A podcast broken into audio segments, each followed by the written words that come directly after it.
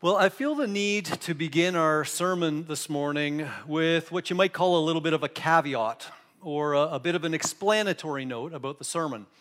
And that is to say, we're going to be looking at a passage in Scripture that will give us a chance to have some really clear insight into the character of Christ. Here's the caveat I want you to know that this sermon was pretty much entirely written before the events of this past weekend transpired in Ottawa. Now, the reason it's important for you to have that bit of a caveat is there might be times when you would otherwise have been asking yourself, is he kind of subtly talking about what happened there? And is he taking sides? Is he taking aim at anybody?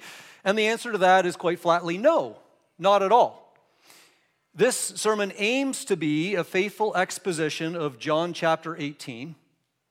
It does not aim to take anyone's side other than the side of the Lord and to lift high the name of Jesus. And it doesn't aim to take, uh, uh, doesn't try to take aim at anyone in particular other than to take aim at all of us, as God's word so frequently does. So I just have a couple of maybe words of encouragement for you. Don't take pieces of this passage and then kind of appropriate them for your own political purposes. That just wouldn't be good. It wouldn't be helpful to you. It wouldn't do any of God's good work that He wants to do in us through it. Instead, do a couple of things. Don't apply it to the other. Ask God to help you apply it to your own life and to correct you and encourage you and rebuke you as necessarily as necessary. And then further, don't apply it too narrowly.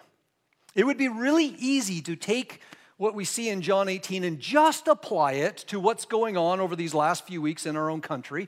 This applies to all of life and it's got things to say about all kinds of our actions and our interactions. And so I want to encourage you to do those things. That sound fair enough? That good? Okay, with that in mind, let's then get underway. Have you ever heard the saying that nothing's ever come out of a person that wasn't in there to begin with? You heard that one before? Nothing's ever come out of a person that wasn't in there to begin with.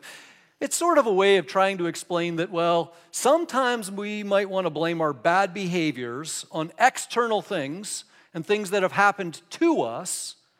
In reality, our attitudes and behaviors are dictated by internal things and what's going on within us, aren't they? So you kind of get how this goes. Most of the time, we keep the not so pretty parts of ourselves, the ugly parts, pretty well under wraps. And then somebody cuts us off in traffic. Hmm.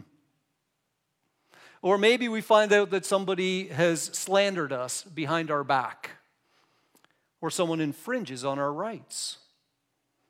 And all of a sudden, things start coming out of us that later we look at and we say, Oh, I'm ashamed by my own behavior. Where did that come from?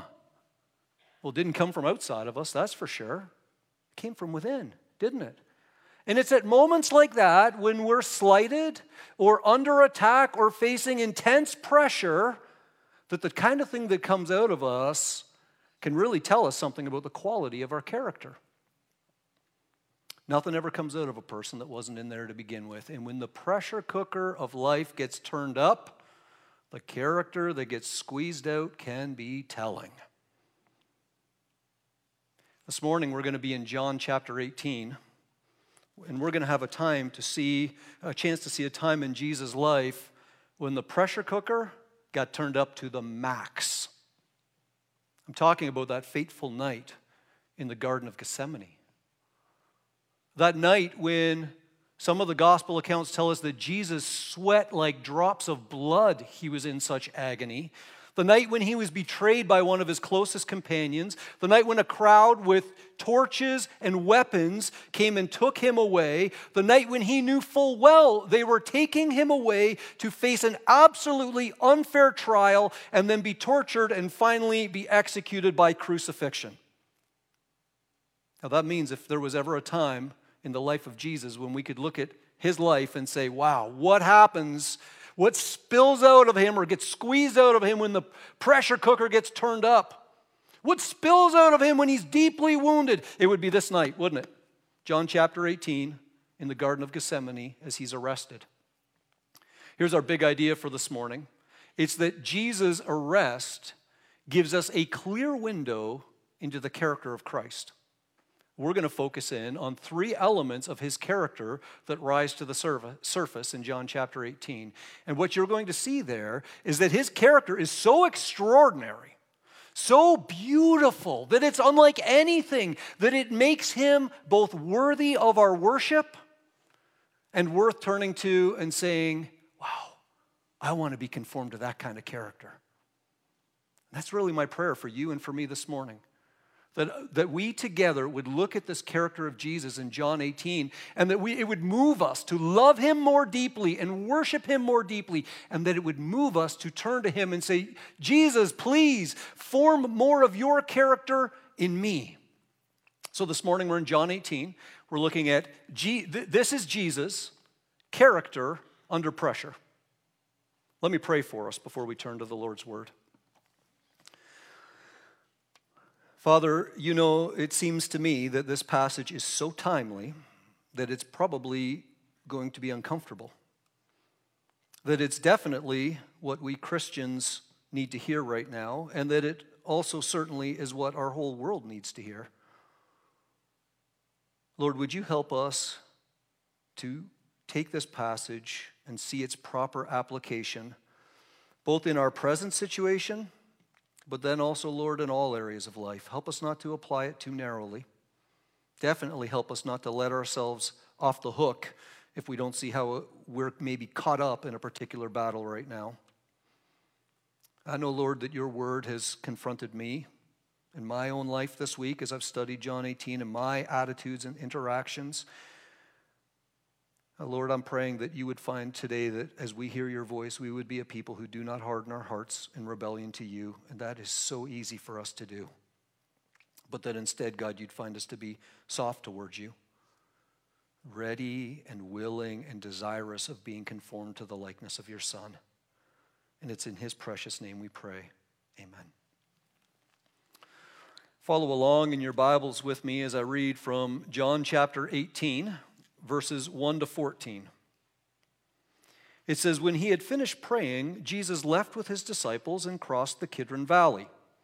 On the other side, there was a garden, and he and his disciples went into it. Now, Judas, who betrayed him, knew the place because Jesus had often met there with his disciples. So Judas came to the garden, guiding a detachment of soldiers and some officials from the chief priests and the Pharisees. They were carrying torches, lanterns, and weapons. Jesus, knowing all that was going to happen to him, went out and asked them, Who is it you want? Jesus of Nazareth, they replied. I am he, Jesus said. And Judas the traitor was standing there with them. When Jesus said, I am he, they drew back and fell to the ground. Again, he asked them, Who is it you want? Jesus of Nazareth, they said. Jesus answered, I told you that I am he. If you are looking for me, then let these men go. This happened so that the words he had spoken would be fulfilled. I have not lost one of those you gave me. Then Simon Peter, who had a sword, drew it and struck the high priest's servant, cutting off his right ear. The servant's name was Malchus. Jesus commanded Peter, Put your sword away. Shall I not drink the cup the Father has given me? Then the detachment of soldiers with its commander and the Jewish officials, arrested Jesus. They bound him and brought him first to Annas, who was the father in law of Caiaphas, the high priest that year. Caiaphas was the one who had advised the Jewish leaders that it would be good if one man died for the people. Well, the first thing I want you to notice about the character of Jesus in John chapter 18 is his self control. Specifically, that Jesus reserves his power for the Father's purposes. Like what happens here in the garden on this night isn't because Jesus was somehow powerless to stop it. This isn't the story of some sad martyr being dragged away by the powers that be. No, what happens here on this night in John 18 is the result of Jesus' self control. Jesus reserves his power for the Father's purposes. Did you happen to sort of get a feel for the scene as it's playing out here in John 18? It's nighttime, and Jesus and the disciples have gone into what was almost certainly a garden with walls around it. And it was a place where they would have grown olives and then pressed them and made olive oil. Verse 2 tells us it was a little bit of a favorite spot for Jesus and the disciples. So you could picture perhaps going to a favorite coffee shop or a, uh, maybe a park that you and a friend love to get together at and where you find spiritual refreshment and encouragement. It's that kind of place, that kind of intimacy. Judas knows about the spot because, of course, he's been an insider. He's been one of them. He's been there with them on many different occasions. And then in verse 3, he shows up leading a detachment of soldiers representing the powers of Rome leading a group that's been sent from the high priests and the, the priests and the religious officials representing the powers of the Sanhedrin. And then, of course, Judas himself, who you'll remember in John 13 has been possessed by Satan by this point in time. He's representing the powers of hell. And as this whole thing shapes up, this crowd comes into the garden where Jesus and the disciples are, and we see this crowd that's got Jesus and the 11 badly outnumbered, outarmed, cornered, and they got nothing but bad intentions. You see the way it's shaping up, then, don't you? We're looking at it like, wow, there is like a clash of powers that's about to happen here. So here's the question Who's got the power in this scene? Whose side does the balance of power tilt towards, even perhaps? Well, you might say that, that kind of depends, I guess. Uh, at first blush, you might look at this and say, yeah, it kind of looks like Judas and the Roman military and the Sanhedrin have the power, and they do, after all, arrest Jesus, take him away in what would have been the ancient equivalent of handcuffs in verse 12. But then, of course, if you're reading carefully, you might realize there's an awful lot going on here more than meets the eye right? For example, verse 4 says that Jesus knows all that's going to happen to him. That's a way of reminding us that Jesus has divine foreknowledge. He's omniscient, he knows what only God could possibly know. And then something really puzzling plays out in verses 4 to 6. Did you catch it? Let your eyes glance over the passage. The posse shows up. Jesus goes out, meets them, says, Who is it you want? They say, Jesus of Nazareth. He says, I am he. he. And all of a sudden, they all recoil from him and fall to the ground. And then it's as though maybe as they're dusting themselves off and getting themselves back up off the ground, he says to them again, Now, who is it you want? Now, we ought to ask ourselves, what on earth just happened there? Shouldn't we? How does that work? How does this great crowd of Jesus' armed enemies end up driven back and laid out on their backsides in front of him? I would suggest to you that what Jesus has just done is given us the tiniest whisper of a hint of the kind of power and glory that is possessed by his divine name, the I am. Now, our English translations tend to obscure it a little bit here. Because when the posse says they're looking for Jesus of Nazareth, Jesus answers them not actually quite with three words, it's with two words. In the Greek, it's ego eimi. Ego eimi, it just literally means not, not quite exactly I am he, literally it's I am. On the one hand, in the Greek, that's as benign and harmless as Jesus simply saying, Oh, that's me, I'm him. But on the other hand, if we know our Bibles well, we would remember that in Exodus chapter 3, when God sends Moses back into Egypt to see the Israelites set free, Moses says to God, God, who should I tell them sent me? What should I tell them your name is? And God says to Moses, I am who I am. You go and tell them, I am sent you to them. Seven times over in the Gospel of John, Jesus has made statements like, I am the bread of life. I am the good shepherd. I am the light of the world. I am the vine, and so on and so forth. But here, on this occasion, without qualification or limitation in any sort of way, Jesus speaks the words, I am. By the way, it's not the first time he's done that. John 8, he does it too. But on this occasion, when he speaks those words, it's like a sliver of his power and his glory comes breaking through, driving his enemies backwards and knocking them flat on their can. St. Augustine said, with no other weapon than his own solitary voice, uttering the words, I am, he knocked down, repelled, and rendered helpless that great crowd. What will he do when he comes as judge who did this when giving himself up to be judged? What will his power be like when he comes to reign who did this when he came to die? So let me ask you the question again. Who's got the power in this scene as it gets set to play out? Well, that's obvious now, isn't it? It's Jesus. All power and authority belongs to Jesus. It's not even close. Follow up question then why would he let them arrest him? Why would he let them take him away so that he has to go to the cross? Well, the answer, there's a number of reasons here. We'll see some of them as we go, but the answer in this moment I want you to realize is it's because Jesus has the character trait of self control. He does not use his power in ways that might indulge his own desires. He doesn't use his power selfishly. Rather, he reserves his power for the Father's purposes. Now, that kind of character trait isn't common, is it?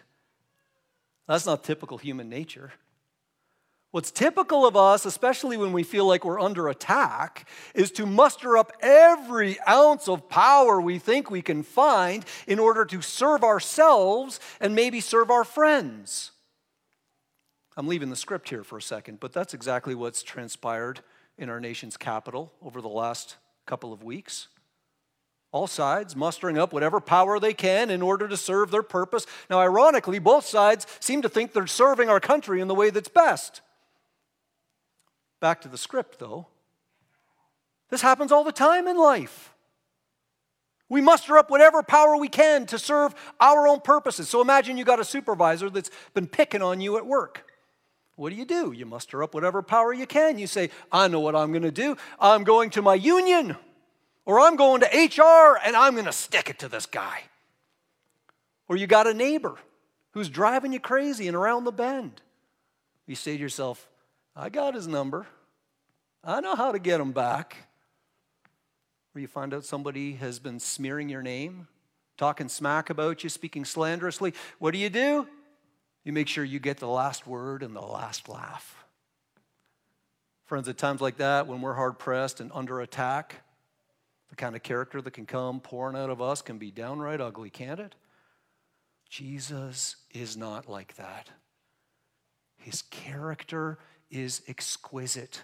And even in the garden of his own agony, as he's being betrayed and arrested by tyrannical powers and taken away to what he knows will be an unfair trial and to be tortured and crucified, even in this moment, Jesus does not use his power in ways that are self indulgent. He uses his power in a way that is entirely reserved for the Father's purposes.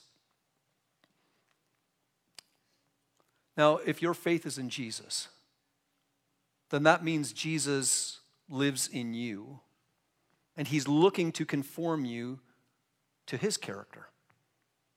So, if then our faith is in Jesus, when we find ourselves under attack and hard pressed and feeling like there's tyrannical powers and all kinds of things like this going on in our lives, shouldn't it be the character of Christ that gets squeezed out of us? Jesus has given us all various forms of power, but if we're going to be like him, we're going to learn to reserve that power for the Father's purposes and those purposes alone. There's a second thing in our passage that I want you to notice about the character of Jesus, and that is that he is long suffering. Specifically, that Jesus submits his will to the suffering that he's been assigned. That's what's going on here we're going to see that Jesus is taking his desire and his will and he's looking to align it entirely with the Father's plan for him, even when that plan includes great suffering. Jesus is long suffering.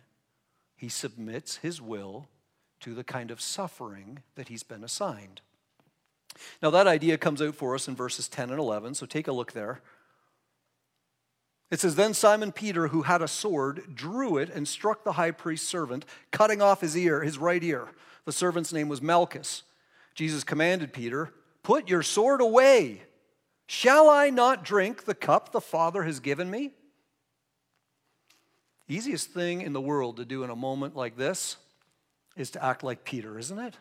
Lash out at those who seem to, like they're attacking us. I'm sure that Peter thought in this moment that the thing he was doing was admirable, heroic, motivated by love. Of course he does. Now, there may be times, perhaps, where this type of response could be admirable. But we need to recognize that we live in a culture that tends to celebrate things like insubordination, like resistance and defiance which means since we're always being formed by our culture if we're not careful, we need to understand that it is quite likely, highly likely, that we think of this kind of response as admirable and heroic and praiseworthy far more often than our Father does. We need to be very careful about checking our hearts any time that we find ourselves resisting authority rather than submitting to it. Now, in John 18, Jesus rebukes a probably well meaning, certainly misguided Peter who does not yet seem to really understand the character of his Lord. He says to him, Put your sword away, Peter. The thing that Jesus is determined to do follows straight after that in verse 11. He says he's determined to drink this cup that's been assigned to him. Shall I not drink the cup the Father has given me? Now, what do you think that that cup is referring to? Probably not a literal cup, wouldn't you agree? If we did a little bit of a word study on that word cup, we would find out that in biblical imagery, the word cup is often used as a metaphor, and it refers to what you might call our lot in life you might call it the sorts of uh, things, the, uh, uh, maybe our, our divine appointments, the kinds of things in our lives that our sovereign God has assigned to us. Now, your cup, biblically speaking, can be have good things pouring out of it, rich, rich blessings. You know this. Think of Psalm chapter 23. You prepare a table for me in the presence of my enemy. You anoint my head with oil. My cup overflows. Surely goodness and mercy will follow me all the days of my life. So, you know, sometimes our cup can refer to good things that God has assigned to us, but other times our cup can refer to sufferings that have been assigned to us. And in the case of Jesus, that's exactly what's happening here. He knows his cup is a cup of severe suffering. He knows it's one of taking a cross upon his shoulders, of being mocked and ridiculed and scorned by the very people that he came to lay his life down for and save. In Matthew, Mark, and Luke, all three of the synoptic gospels, as we call them, Jesus is found praying, Father, in this very same garden, Father, if it is possible, take this cup from me, yet not my will, but yours be done. You see what he's doing then in verse 11? He's living out that prayer. He says, Shall I not drink the cup the Father has given me? Jesus is long suffering. Jesus is submitting his will to the kind of suffering that the Father has assigned to him. Now, of course, he could have overthrown the tyrannical powers. Of course, he could have fought and won and received everything he rightly deserves and be worshiped as the King of Kings and Lord of Lords in this moment. Of course, he could have, if he had wanted, sidestepped it, escaped, gotten away so he wouldn't have to face this suffering. But Jesus had the wisdom to understand when his suffering had been assigned to him by the Father. He had the trust to believe that the Father would use it for great good. And he had the strength, and it does take strength, friends, to make sure that he endured this suffering. Jesus came to submit to a cross of great purpose, but of great suffering.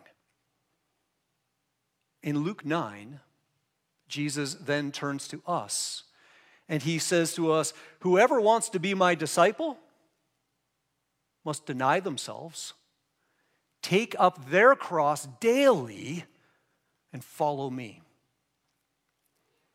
Have you ever heard the names Adoniram and Ann Judson? Put your hand up if you've heard those names before. Adoniram and Ann Judson. Oh, yeah, good. Good few of you. There's a, a number of great biographies written about the Judsons. One is called To the Golden Shore. I haven't read that one yet. I hear it's absolutely fantastic. The one that I read is called Ann Judson, A Missionary Life for Burma. The Judsons have the distinction of being the first ever couple sent out onto the mission field. They took the gospel of Jesus in the early 1800s to the people of Burma. And their life was a cup of great suffering.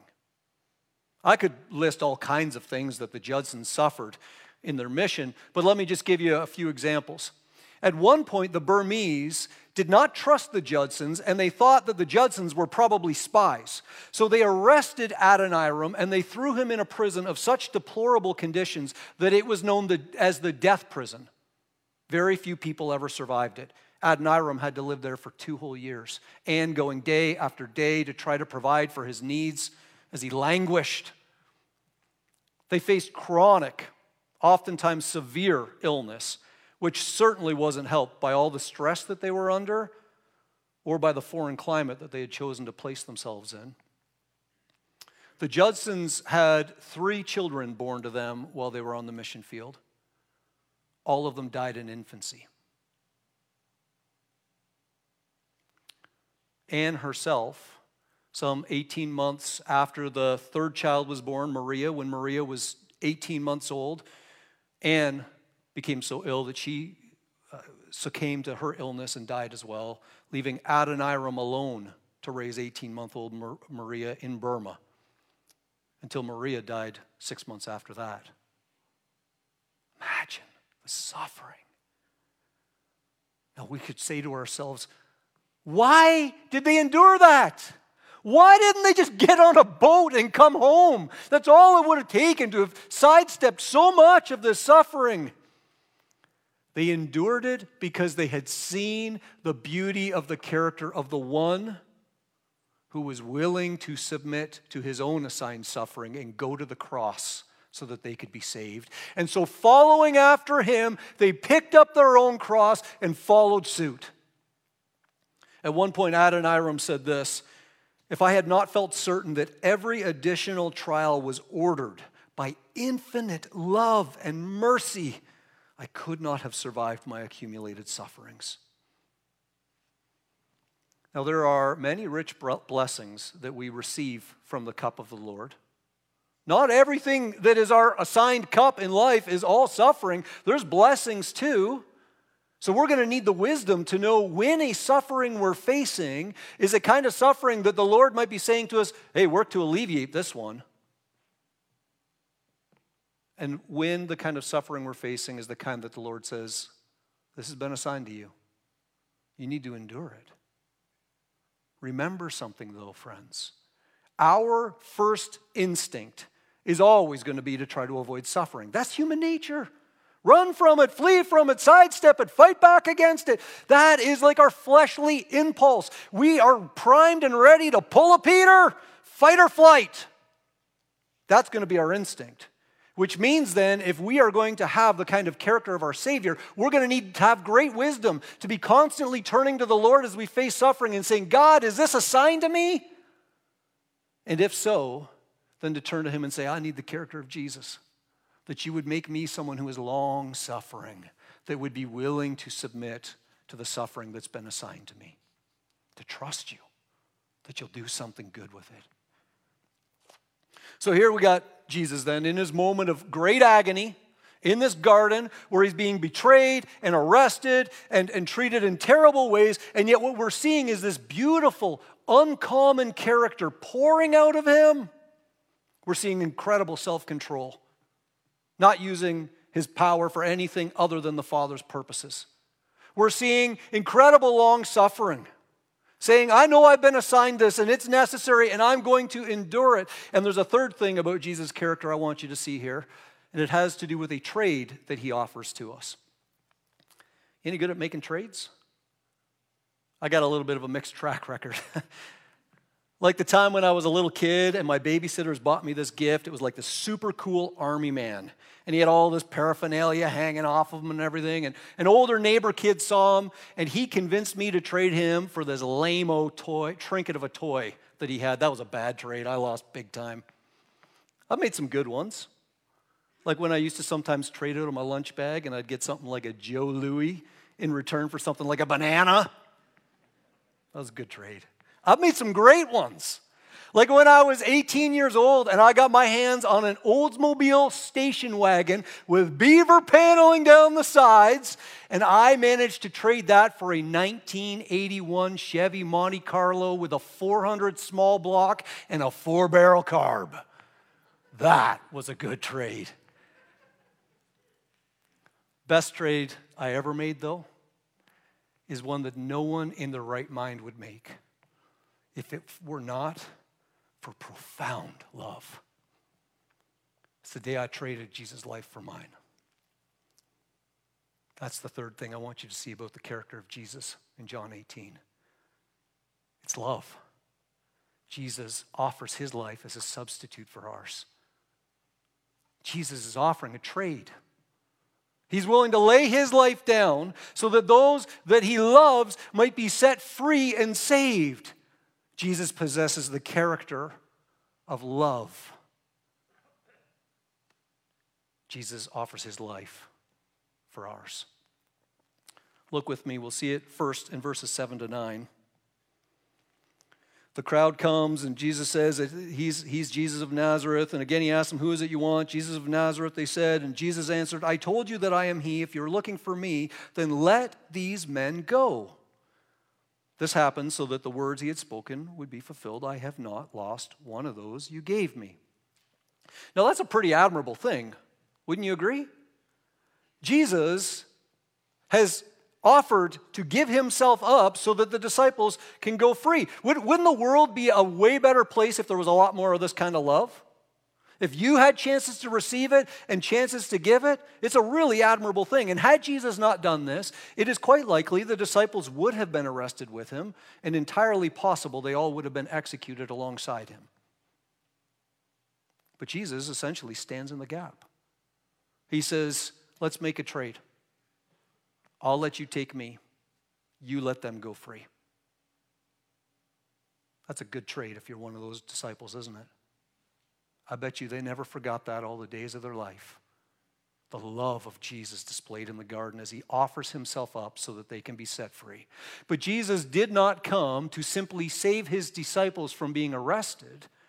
This love of Jesus that's willing to offer his life as a substitute for ours is, is just what we're seeing with the arrest is just a sign of a much greater thing that John is continuously pointing to. And the Gospel of John does not want us to forget that in this moment. It wants us to know the bigger picture of what's going on, which is why John in this moment reminds us of something Caiaphas had said way back in John 11.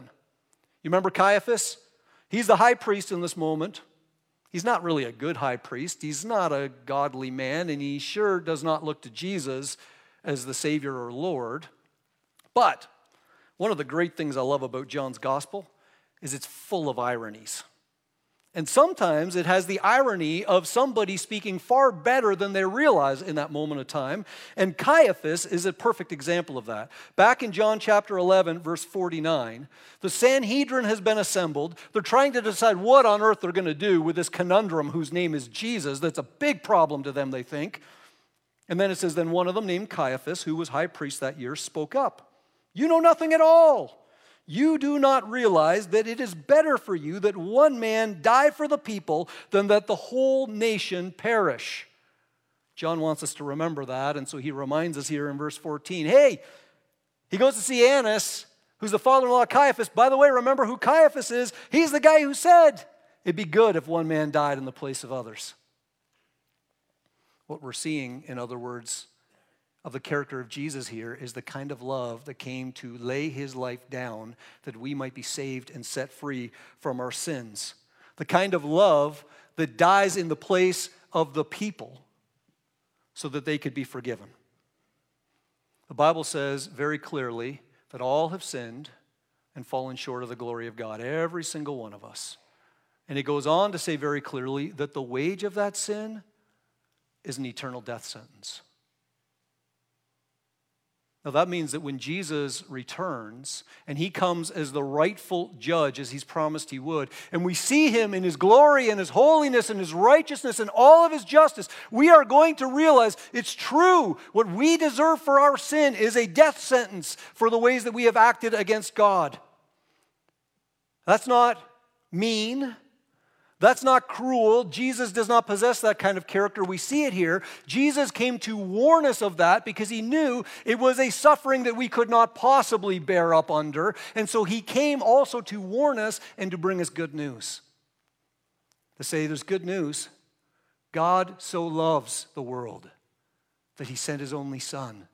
Jesus came as the son to stand in the gap and say a trade can be made here. Let my life stand in the place of yours, he says. Let me go to the cross on your behalf. Let me die the death you deserve to die. Let me bear the wrath of God for your sins so that you can be forgiven and you can be saved and set free. The Son of God, the creator of the world, the sinless one, dying in the place of all of those sinful creatures who dared to trust him and to believe that he really is the Son of God, that he really did die in our place so that we could be forgiven and live. In John chapter 15, verse 13, Jesus said, Greater love has no one than this, than to lay down their life for their friends. What we're seeing in John 18 is that love. Jesus offers his life as a substitute for ours. Christians, Oh, that we would be a people who are so filled up with our Savior that it would be the character of Christ that comes pouring out of us. Doesn't our nation need that right now? Don't we need that right now? Oh, that we would be a people that are so turning towards our Savior and so filled with Him that we're conformed more and more day by day to the likeness of our Lord. So that when we are attacked and hard pressed and slighted and persecuted and under great pressure, it would be Jesus that would come pouring out from within us. If nothing ever came out of a person that wasn't in there to begin with, and Jesus lives in us, Oh, that it would be Him that comes out. So that we would be a people who would say, I won't use whatever power God has given to me to self indulge and for selfish purposes. I will ensure that I will reserve its use for the Father's purposes. So that we would be a kind of people that would say, I'm going to need, Lord, the wisdom to understand when a certain suffering, you would say, go ahead and try to relieve it. Or a certain suffering, you'd say, this has been assigned to you. You're going to need to trust me and bear up under it. And that then we would have the long suffering strength of Jesus to be able to then submit our will to the suffering we've been assigned. Oh, that we would be a kind of people that would be willing to lay down our lives in love if necessary, so that others could hear the good news of Jesus, that they might have a chance to turn to Him and believe and be saved. Isn't the character of Jesus just so extraordinarily beautiful? That's what I want to come shining out of me in my best moments and in my hardest, hardest ones. I do want to take a moment and just speak to those who you might be here today and you say, I'm not really too sure what I think about Jesus yet. And I just want to appeal to you for a second here. Would you just ask yourself the question why would Jesus let them do this to him in John 18? Why would he let them arrest him when he knows he's being taken away to be crucified. It's not weakness. We see that he's got all the power in the world here. It's not passivity. Take a closer look at the passage. He's the initiator, actually, he's the one calling the shots. And it's not insanity. Even people who don't believe in Jesus as the Son of God would still say today his teaching is some of the greatest teaching the world has ever known. So if it's not weakness and it's not passivity and it's not insanity, why on earth would he let them do this to him? The answer is it's love. It's his love for you. You're the object of his love. And he's laying down his life here so that if you would turn to him in faith and believe he's the Son of God and believe he came to pay for your sins, that you would be forgiven, your lives would trade with one another. You would be so tied to him that then you would be forgiven and be able to be brought to God. Will you trust him? Will you love him in return? Would you allow today to be the day that you say, I'm going to take him up on this trade, his life for mine? Let me close this in prayer. Father, your word is most certainly living and active. It is sharper than any double edged sword. It penetrates, dividing spirit and soul, joints and marrow, and it judges the thoughts and attitudes of our hearts. Lord, I know that as your word has gone to work in my life this week, I've been weighed and found wanting so often possessing a character that does not look much at all like my Savior. But Lord, I and all of those who have turned to Jesus in faith turn to you and say, God, we have one plea. It's that Jesus died for us. He's died in our place so that we're forgiven, and that now He lives within us. And we pray, Lord, would you make it so that His character would be formed in us more and more, that we might be conformed to the glory of the Son. Lord, I pray for those who are here this morning whose faith is in Jesus that maybe are pushing back and resisting your word in their life right now. And, and it is so easy for us to do that, to excuse ourselves. You, God, our good Heavenly Father, know best how to deal with us in moments like that. And I pray, Lord, that you would in your goodness.